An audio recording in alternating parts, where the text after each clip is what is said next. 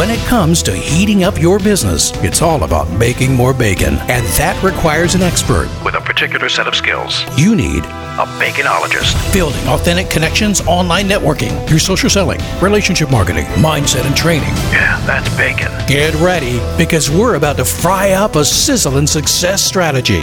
This is the Bacon Podcast with your host and business baconologist, Brian Basilico. It's a lot of bees, man.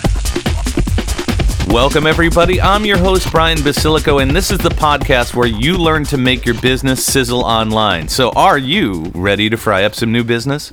Well, hello, fans of the Bacon Podcast. I am your special guest host for episode 666. My name is Lucifer, but you may know me better as Satan or the Devil. I also go by Coyote. That's a Native American devil. Dracula. Hades. Beelzebub. Call me Bubba. I'm also known as the Prince of Darkness. But really, my name originally was Venus. I was the morning star in the Bible. But somebody didn't like that and wrote me out. Now, you know, I am kind of the god of light. After all, I do live in a fire pit. There's tons of natural light there. At one time, I was also known as Pluto. And then they moved me to the end of the solar system and then canceled me as a planet. Really, what's up with that? But now I'm back. And I want to put an end to the rumors that I am leaving Georgia because I can't find any more souls to steal. Trust me, there's a lot of good souls down there. So today, I'm filling in for Brian, and I would like to talk about the six myths of business that I specifically created for the pandemic. One of my finest works to date. Let's start with the first one lust. It's known as the sin of the flesh, but is generally known as the least serious capital or mortal sin. But it's just not about fornication or adultery. It can also be about an intense longing. Think of it as a lust for power. I love when you try to crush your competition. But I could tell you this I hate it when you collaborate with others. The next business myth is sloth. Sloth is easy. Put your business on autopilot. E commerce will rule the world. There's no reason to have a relationship with people anymore. As a matter of fact, you could be the low price leader. You could beat Walmart. Maybe you could beat Amazon.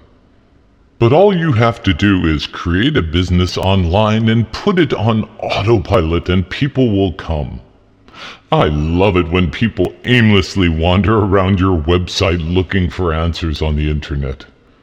But I hate it when you help people with good quality interaction, relationship, and customer support. The next myth I would like to discuss is greed, and as Gordon Gekko said, greed is good. Now, a lot of people say there's money in your list. You could earn millions by emailing millions of people, and they will buy. Yeah, you don't have to worry about any of the returns or refunds. So I love it when you send out mass unsolicited email. Have you tasted spam lately? It is the candy of meat food. But I hate it when you send out personalized email communications. Somebody went as far as to call that me-mail. Me-mail? The next myth I created, which I'm very proud of, is pride. You need to concentrate on that one thing because you are the best. A lot of people do this through talking head videos on social media. And I love when people do nothing but talk about themselves.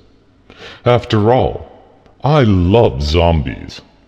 I created pandemic zombies, people that are just burnt out on video, meetings and networking and all that relational stuff. I love it and get so excited when you go on video and talk about nothing but yourself, rambling on about how great you are. You really are that cool, aren't you? But I hated when people tried to help others by educating them and giving them value. No. The next thing I want to talk about is gluttony. Think about going online and creating high ticket sales. Why bother with low ticket sales when you can have high ones? All you have to do is spend on ads. Facebook, Google, Instagram, TikTok, they're all places where I love to play. People will love what you have to sell. And I love it when people go to Costco and can only get the sampler after they bought the big box of chicken nuggets. But I hate it when you guide people through an incremental success journey. Who do you think you are? And finally, the sixth and my favorite myth I created during this pandemic. It is envy. Thou shalt not covet your neighbor's tribe. Ha! Well, why would you want to go create your own list when you can go to other people's Facebook groups or websites and steal from them? All you have to do is comment and convert them over to your group. I love it when you cherry pick people from other people's pages and groups and presentations. But I absolutely loathe when you create your own organic vibe and build your own organic tribe. That is so much work. Maybe I can give you a bonus, because after all, I did create seven deadly sins. And the seventh one is wrath. I want to give you permission to spew your opinions and your hate on social media. Because nobody will see it who isn't intended to. Social media is built as a closed platform. That means only people who agree with you will see what you have to say hence echoing and creating this beautiful echo chamber that you can live in and share with your friends. But don't worry, I'll protect you. So let me tell you a story before I leave you and give this back to Brian for next week. A gentleman was about to go up to heaven, and I caught him as he was hitting the elevator. And I said, Sir, you're more than welcome to go to heaven, but I want you to come and check out my place before you make a decision of where you'd like to spend eternity. So he goes up in the elevator and he looks around when he gets up to heaven, and it's beautiful, and there's flowers, and everybody's standing around with wings playing harps. And then he decides to come down and visit me.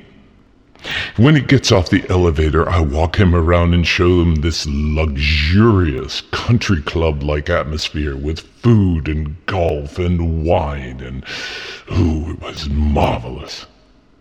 And so he went back up to God and said, You know, I think I like hell better. So he came back down, and when the doors opened up, there was this luxurious fire and brimstone. He says, what happened? And I said, Sir, when you came down the first time, you were a prospect. Now, you're a customer.